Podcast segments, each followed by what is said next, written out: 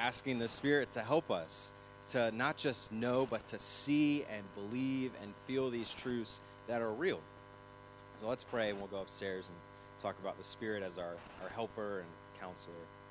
Father, thank you so much that you have given us um, a helper that will lead us to truth um, and that we trust can help us to discern spiritual things, that we don't approach even the Bible in our own strength and with our own uh, confidence in our knowledge, but reliant on you to open our eyes, to remove that veil so we can see and feel the, the glory of God in the face of Christ.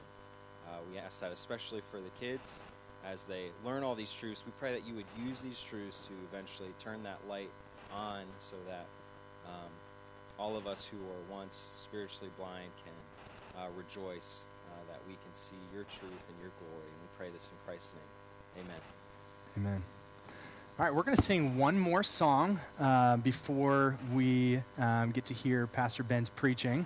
Uh, and that's a song hopefully you guys are all familiar with in uh, the Christmas hymnody, and that's O Holy Night.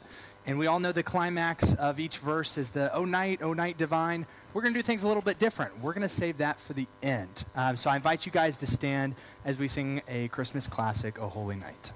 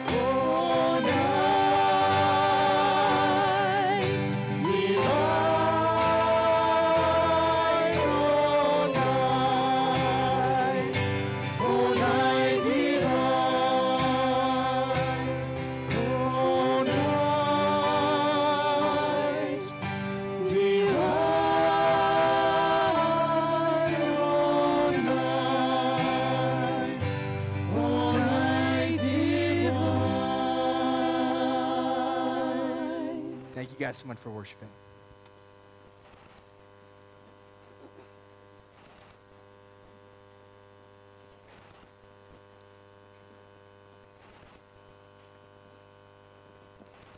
Well, thank you, worship team. If you have your Bibles, turn with me to Titus chapter 2. Titus chapter 2, that will be our passage of Scripture for this morning. And, and I feel like I need to begin um, by saying something extremely controversial this morning, and I guess it's a bit of a confession to be, be honest. And that is my family, we set up our Christmas tree the day before Thanksgiving this year. And to some people, that is an absolute travesty, and I'm so sorry. I hope I've not turned you off already in the message, and I hope that you'll continue to listen. But of course, this got us all in uh, a very festive mood around our house, and, and Thanksgiving was just exciting. The Christmas tree was up. But something happened in the mind of my three year old, and he thought that we were going to have presents on Thanksgiving morning. And so we came to Thanksgiving morning. He woke up, he came downstairs looking under the tree, and there were no presents to be had. And the, dis- the disappointment was extremely tangible.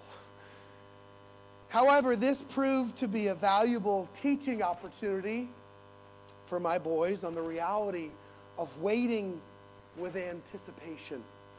I was preparing them for the long wait until they opened presents on De- December 25th. But this, this vignette impacted me as I considered how God's people are waiting. I was even a bit convicted as I saw my child's difficulty waiting for presents under a tree and how my anticipation for Christ's glorious return, his second coming, seems to be so muted. Even as I rejoice in celebrating Christ's first coming, I seem to lose my enthusiasm for Christ's second coming. In the broader Christian community, the theme and emphasis of Advent has become a growing emphasis. You might hear of an Advent calendar, or you hear of Advent reading plans. And the word Advent, it simply means the arrival of a notable person. And of course, this phrase and this word is appropriate to recognize Christ, the notable person being born in a manger and coming to be our Savior. In modern day, the Christian church, there is an emphasis on the four Sundays preceding Christmas. And in our modern day expression of Advent, most of the emphasis centers around Christ's birth, centering around Christ's first coming.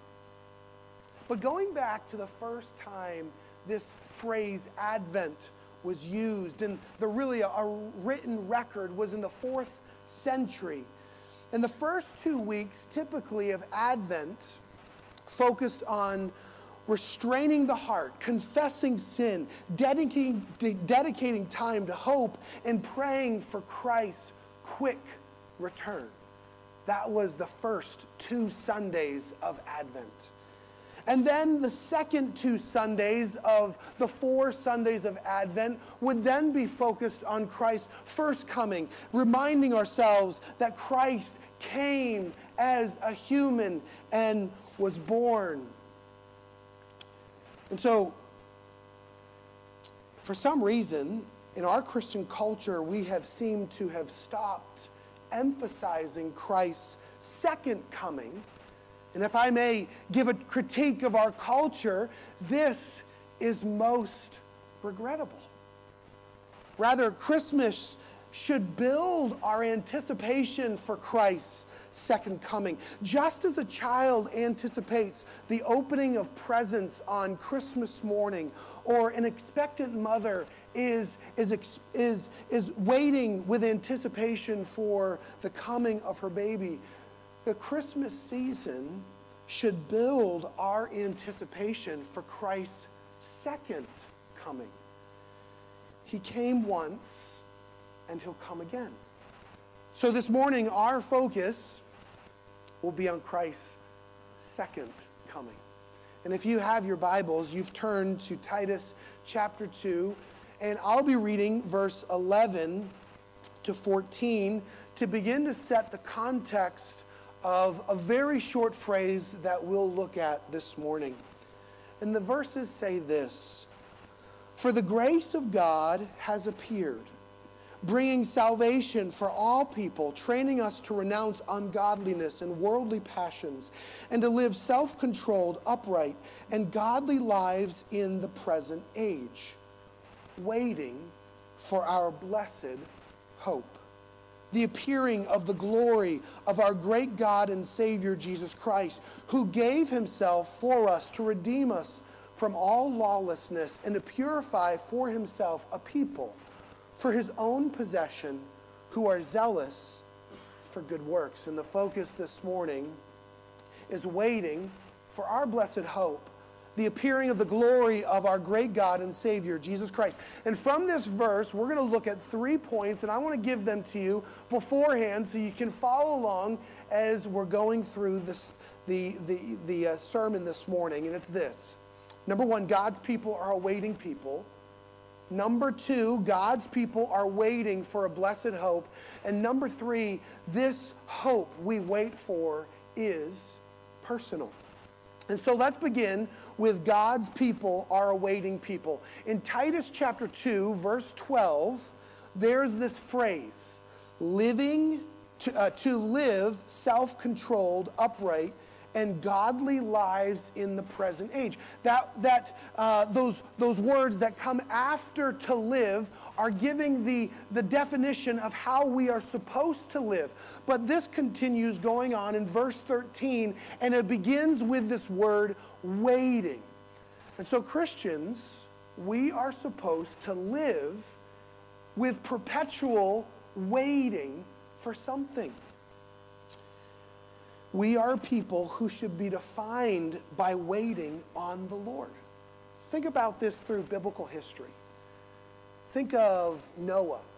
He built an ark over, uh, um, over 120 years and waited for God to judge the people and to flood the earth. Or think of Abraham and Sarah and how they waited 25 years to have a baby after the promise that God would make out of him a nation more numerous than the sands of the sea, more numerous than the stars in the sky. Consider how the children of Israel, after they disobeyed uh, God by, by not trusting Him and going into the land, they waited 40 more years and they wandered in the wilderness.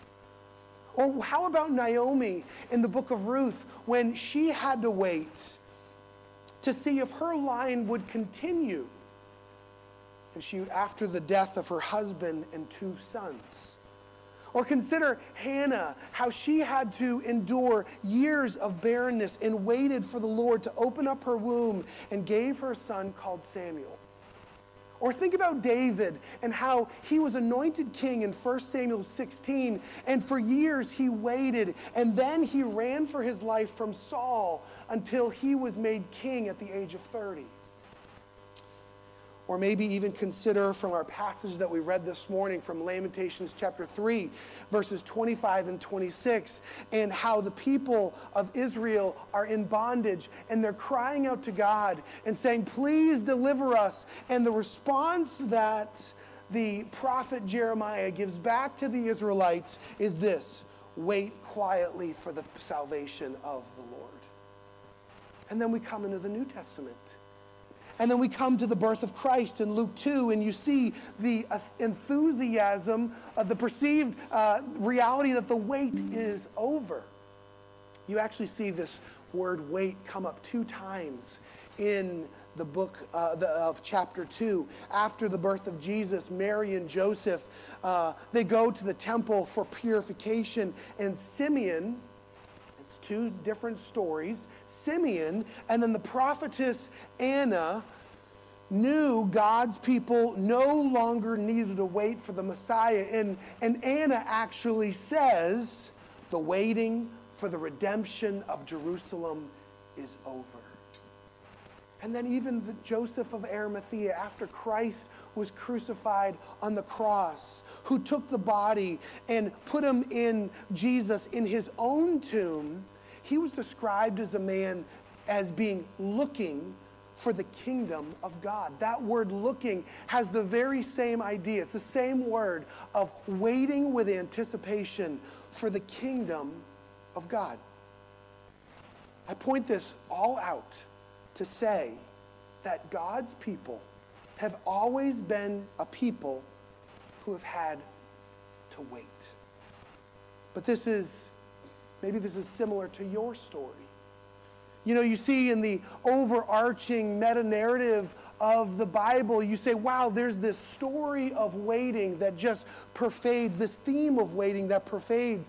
Uh, but, but you actually find that in your own reality, your own life, you are waiting too. Maybe it might be that you're waiting for better health, you're waiting for marriage. You're waiting for financial stability. You're waiting for a relationship to be restored. You're waiting for post, uh, personal, emotional uh, healing, maybe after uh, an event that has very, very traumatic and scary to you. Maybe you recognize this morning that our church is waiting and how has realities of which we're waiting. There's a myriad of pressures in our life that call us to wait. You know, sometimes life can feel like this massive scene of being at the DMV. you, you, you, you're waiting in line, you get to the front of the line, and then you need to go back to the beginning because you forgot some paperwork. You're like, will I ever stop waiting? But let me ask you this why does God choose to have his people wait? Why does God have, ha, choose to have you wait? Well, there's, there's really two reasons. Waiting is so hard. And it would, in my mind, it would seem so much easier if God would just quickly work and get us on with His plan and my plan and everything would be good. But waiting reveals two things. First of all, it reveals that God is the one at work, and no one else can receive the credit for what he does. God is the one at work. And actually, when God works, no one else can say, Man, I did that. Yeah, I did that. No, actually, it's God that can receive only the credit. But second, it reveals the heart of God's people and who we are really trusting in. And the reality that we're being called to wait, you're being called to the wait, is a, is a reality that our hearts are being revealed and who we are truly trusting in. And so the ability to wait reflects our soul's heavenly direction and sense for something greater to come. We would not wait if we did not believe something is greater that's coming. Only the satiated soul doesn't wait. Only the satisfied soul doesn't wait. But this morning, there's something within you that says, wait, because there's something greater coming. Well, not only have we seen that God's people are waiting, and we see this from our verse in verse 13, calling us to wait, but what are we waiting for? Well, God's people are waiting for a blessed hope. It is a blessed hope. And the, as human beings living in the 20, 20th century, we live between the two appearances of Christ. The first appearance of Christ is described in verse 11 as the grace of God has appeared. This first appearance we could call this morning the grace of God. This was how God came to earth uh, excuse me, sent Jesus to earth. He was a gift so mankind could be saved from their sins. He came to call men to repentance, to seek and to save that which were lost. And the divine mission led Jesus to Gethsemane and then to Calvary to die on the cross for you and I. The timing of this first appearance isn't random. In fact, in Galatians 4 4, it says that when the right time came, or, or in the ESV, it says when the fullness of time came. That just means at the exact right moment, Jesus came. God sent Jesus, and the timing wasn't determined by God throwing this dart on the, the timeline of history and let it stick. Actually, God the Father had a specific moment for grace to enter the scene, and there was a divine purpose, and it had divine intentionality. But there's also this second appearing. And then in verse 13, the second appearing says the appearing of the glory of our great God and Savior Jesus Christ. We could call this an appearance of glory. We had the, the, the first appearance is the appearance of God's grace, and the second appearance is the appearance of God's glory. And this glorious return will be that he will descend from heaven with a cry of a command, with the voice of an archangel, and with the sound of the trumpet of God from 1 Thessalonians chapter 4, verse 16. And Jesus will not come back swaddled in a manger, needing to be having cared by his mother. Rather, Jesus will come back as a commander, calling all those who put their faith in the righteousness of Christ. As Charles Spurgeon said, behind us is our trust, before us is our hope. Behind us is the Son of God in humiliation. Before us is the great God, our Savior, in his glory. The first is the manifestation of the Son of God in human flesh, weakness. The second is the manifestation of the same God in all his power and glory. We live between the two appearances, and the future appearance of Christ is our blessed hope. But let me ask you this Is this blessed hope just a biblical version of optimism? Is it just sanctified optimism? No. Hope and optimism are different. To be an optimist, maybe some of you would say, I'm not an optimist, so this doesn't apply. Just listen with me. to be an optimist you're talking about a person who observes circumstances and based on their observations, they judge that something will improve or turn out better. So if I had a, uh, a glass of eggnog up here and it was half full, some of you would say that's a half glass full, that's half glass empty. Did I say that right? No. Yes, I did. Half glass empty. And that would say, oh, oh, that's a personality trait. We're determining how your perspective is on life. But that is based on an observation. It's based on reality and how you're perceiving that reality. So, for example, if, if I'm optimistic the weather is going to improve and clear up, it's because I see the blue skies on the horizon. Or maybe I would say something like, um, I'm optimistic my team will win because we're having a lot of shots on goal. Or maybe there's a reason why no one is optimistic about the Carolina Panthers, and that's because there's no reason to be optimistic about them because they're 1 and 12, and, and if you don't know anything about football, that's a really bad record. And so there's no reason to be optimistic about the Panthers. It's, it's actually very rational. Optimistic is very rational. It's, uh, it's, in reality, though, it's, it's secular. You can actually be an optimistic person without having any view of God. It's a secular view of a reality. But hope is actually different.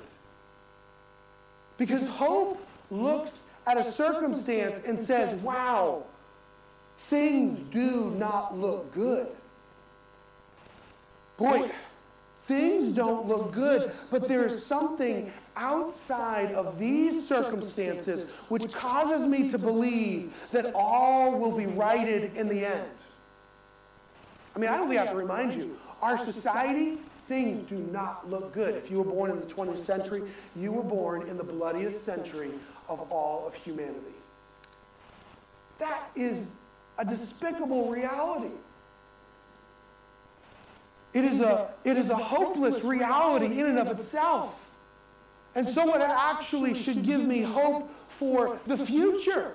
It must be something outside of myself. And this is where, as a Christian, we put our hope solely in Jesus Christ. This blessed hope is not found in some circumstantial reality of my life.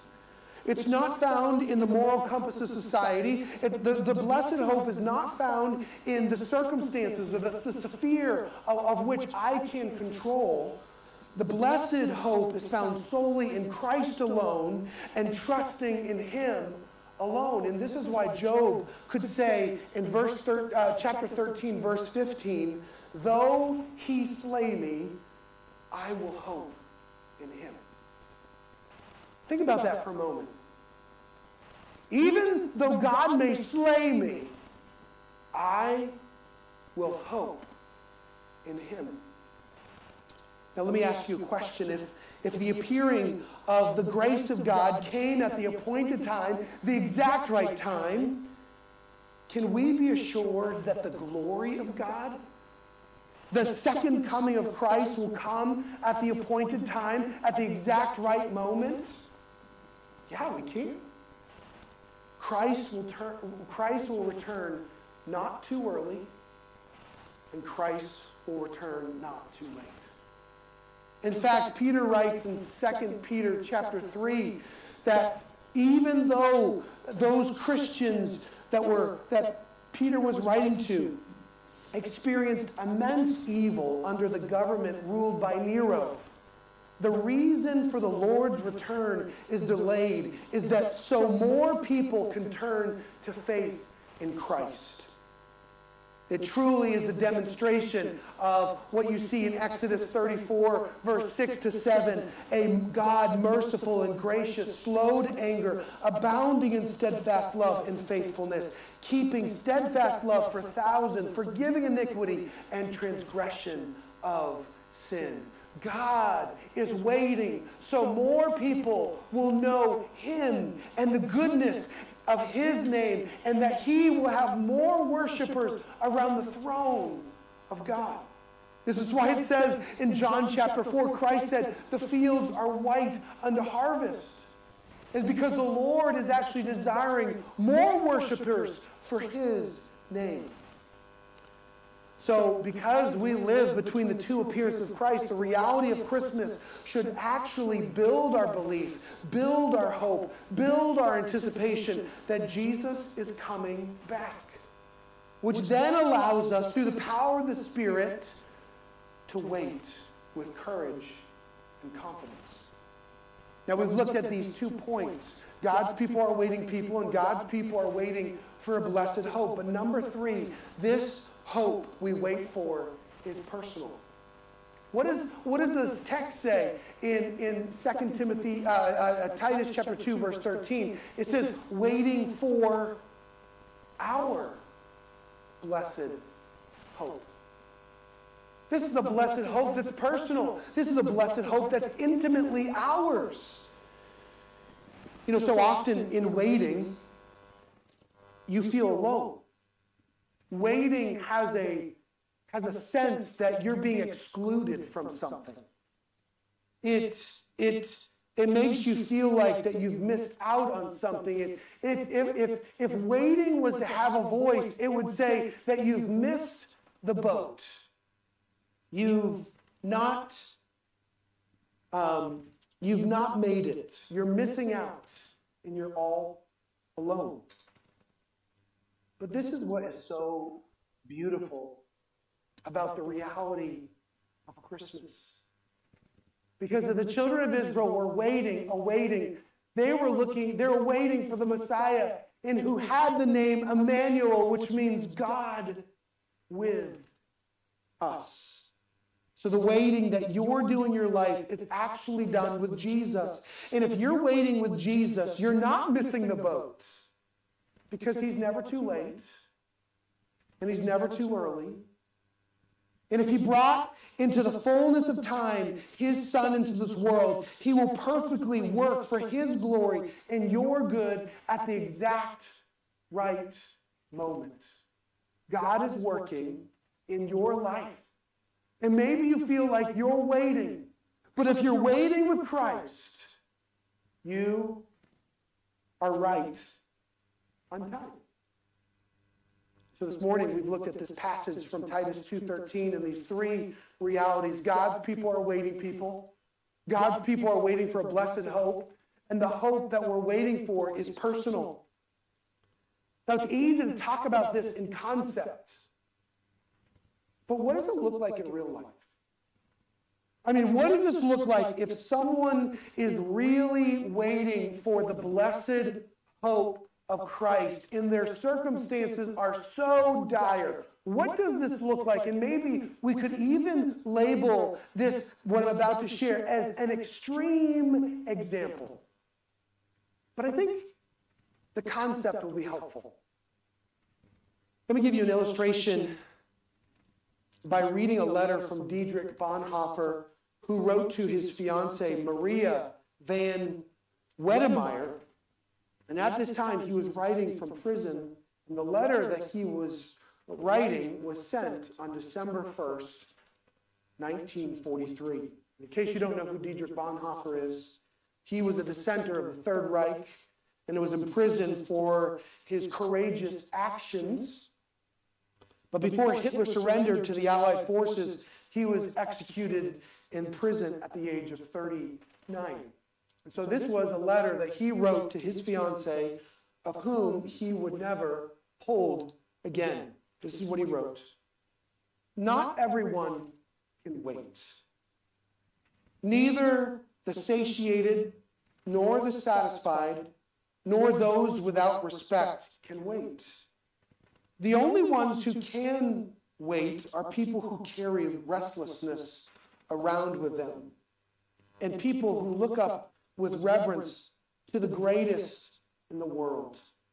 Thus, Advent can be celebrated only by those whose souls give them no peace, who know that they are poor and incomplete, and who sense something of the greatness that is supposed to come before which they can only bow in humble timidity, waiting until he inclines himself towards us, the Holy One himself, God in the child in the manger. God is coming. The Lord Jesus is coming. Christmas is coming. Rejoice, O Christendom.